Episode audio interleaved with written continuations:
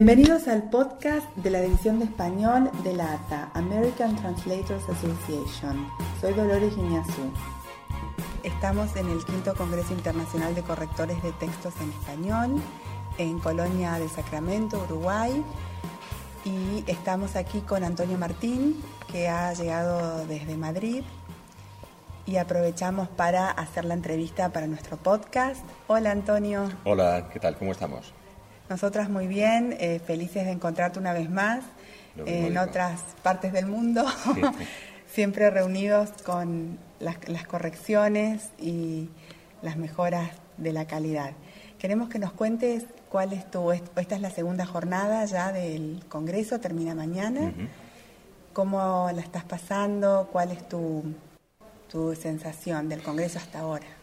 Bueno, pues lo primero, en primer lugar, saludar a todos los amigos de, LATA, a la Spanish Division. La verdad que es un placer saber de vosotros y siempre es un placer ¿verdad? contar con, vosotros. Eh, estamos en el quinto CIC, el, quinto Congreso Internacional. La primera sensación, desde luego, es la de alegría y la satisfacción de un proyecto que iniciamos en el 2010 con el primer congreso en Buenos Aires en el 2011, gracias a Alicia Zorrilla y la Fundación Literaria y el resto de las asociaciones, es comprobar que es un proyecto que funciona, que ya estamos en el quinto, estamos hablando de dónde va a ser el sexto.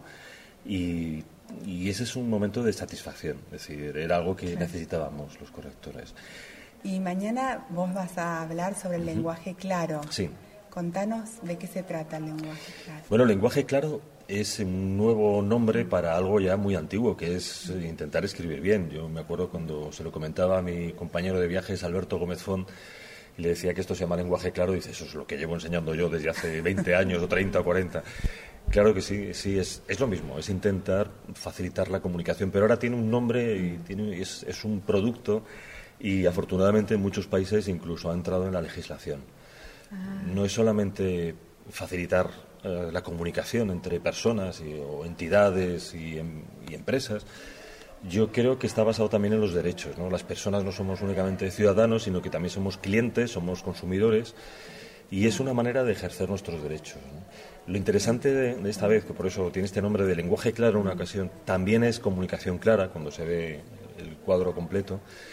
Eh, de lo que se está hablando también es de cómo conseguir eh, que, los ciudadanos tengamos acceso a una información clara. Es, fomenta en, la transparencia, en la buena gestión, en la confianza en las entidades.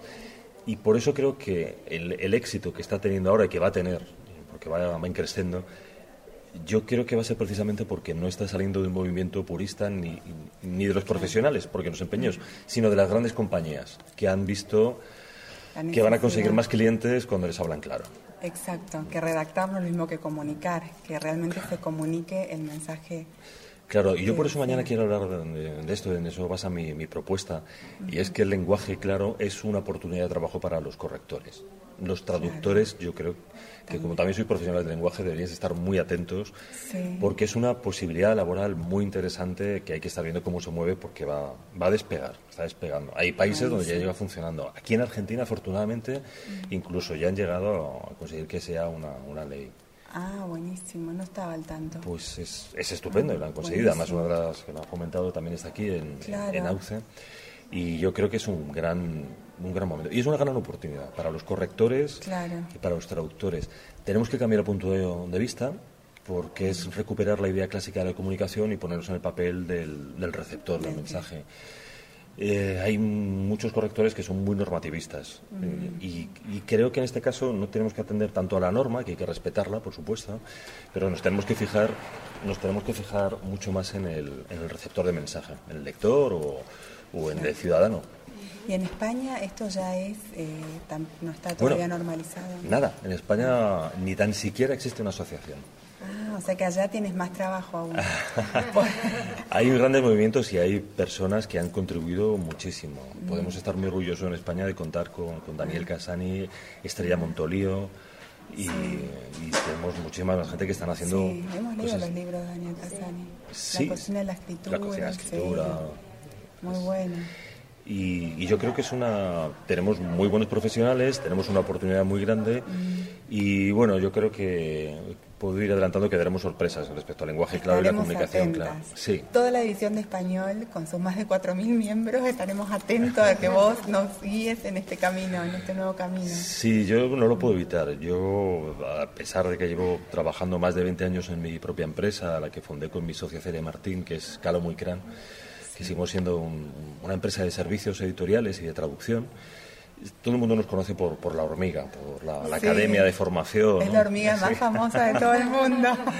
Sí, eh, la hormiga viajera. Hemos, hemos formado bueno, a, miles, a miles de, correctores, de traductores, profesores de español. De todo el yo, yo creo que, que, va bien porque salen satisfechos. Nuestros mejores profesionales de marketing son los, los alumnos que hemos tenido, que han salido muy satisfechos.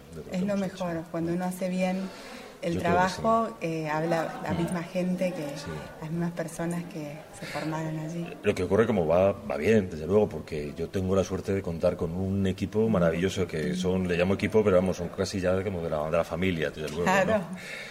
Y, eso es lo que sí que es cierto. Yo les agradezco siempre muchísimo a mi equipo y lo reconozco donde haga falta, que a mí me da tiempo para hacer otras cosas que no debería, pero hay otras aventuras. De la misma manera que el año pasado he estado trabajando con la Lectora Futura, que ahora se llama Publish News, el, nuevo medio de, para, el, para el mundo editorial eh, no he podido evitar embarcarme en otra gran aventura que es Archiletras, que es un proyecto, que es una web y es una, una revista que yo creo que hay que, que hay que conocer, porque todos los que somos amantes del lenguaje Archiletras es la revista que nos va a encantar, una revista trimestral, 200 páginas. Ay, cuéntanos dónde la, podemos encontrar. Pues, pues a ver si os podéis suscribir como miembros de la ATA, porque seguro que vais a tener un descuento por ser miembros de la ATA, eso sería muy fácil.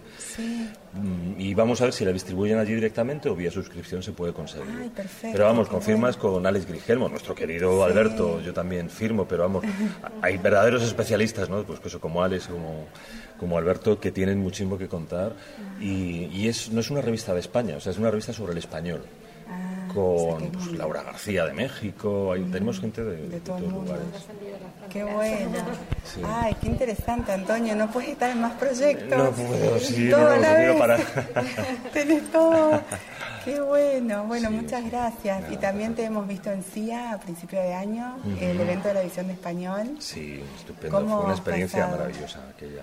Mm, de luego es que da gusto ver algo tan bien organizado, que funciona tan bien, con tantas ganas para mí también tan divertido porque fue con mis compañeros de palabras mayores, a los que he hecho mucho de menos ahora también.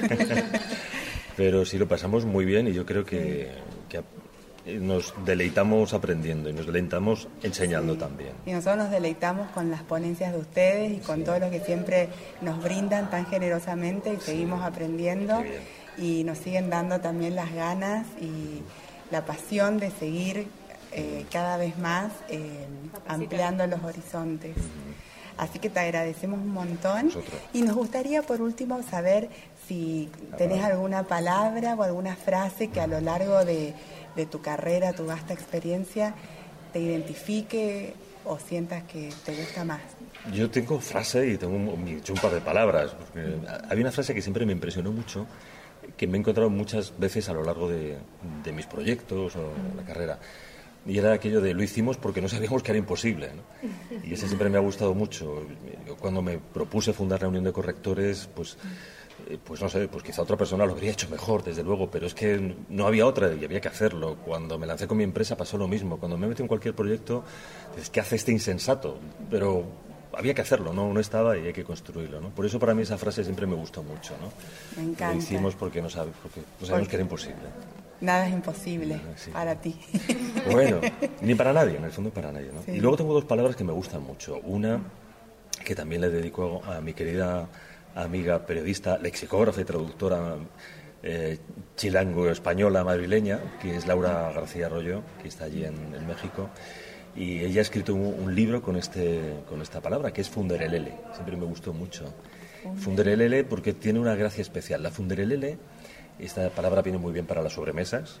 Cuando aparece el helado y se aparece esa cuchara de helado para hacer bolas de helado, siempre podéis decir, no, ¿a que no sabes cómo se llama esa cuchara? Pues se llama funderelele. Puede que se llame funderelele o no, que es la parte más divertida, porque en cuanto uno investiga un poco sobre la etimología de la palabra, tiene un pasado neblinoso y puede que sea un invento pero se está desplegando tanto que ahora hay un libro con ese nombre también. Así que creer. sí, es como una palabra fantasma que se ha hecho realidad, que me encanta, ¿no? es como lo de muy linda, esta palabra existe o no existe, no existía, pero se ha hecho, se ha materializado. Todo el mundo la, dice. Pero mi palabra favorita es petricor también. Petricor, una palabra habitual escuchamos todos los días. ¿Qué significa esta palabra? Petricor es el olor a la humedad después de la lluvia, después de la tormenta. Y ah. Resulta que es una de esas palabras que se han recuperado, que están por ahí más o menos perdidas en el diccionario y petricor existe. y te encanta. Sí, por lo raro que es, por lo ruda que es para algo tan delicioso y tan fresco, el petricor. Ay, bueno, muchas gracias. Muchas gracias, Antonio.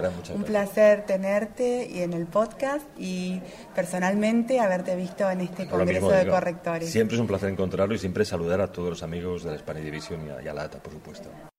Gracias por su atención. Pueden visitar ataspb.org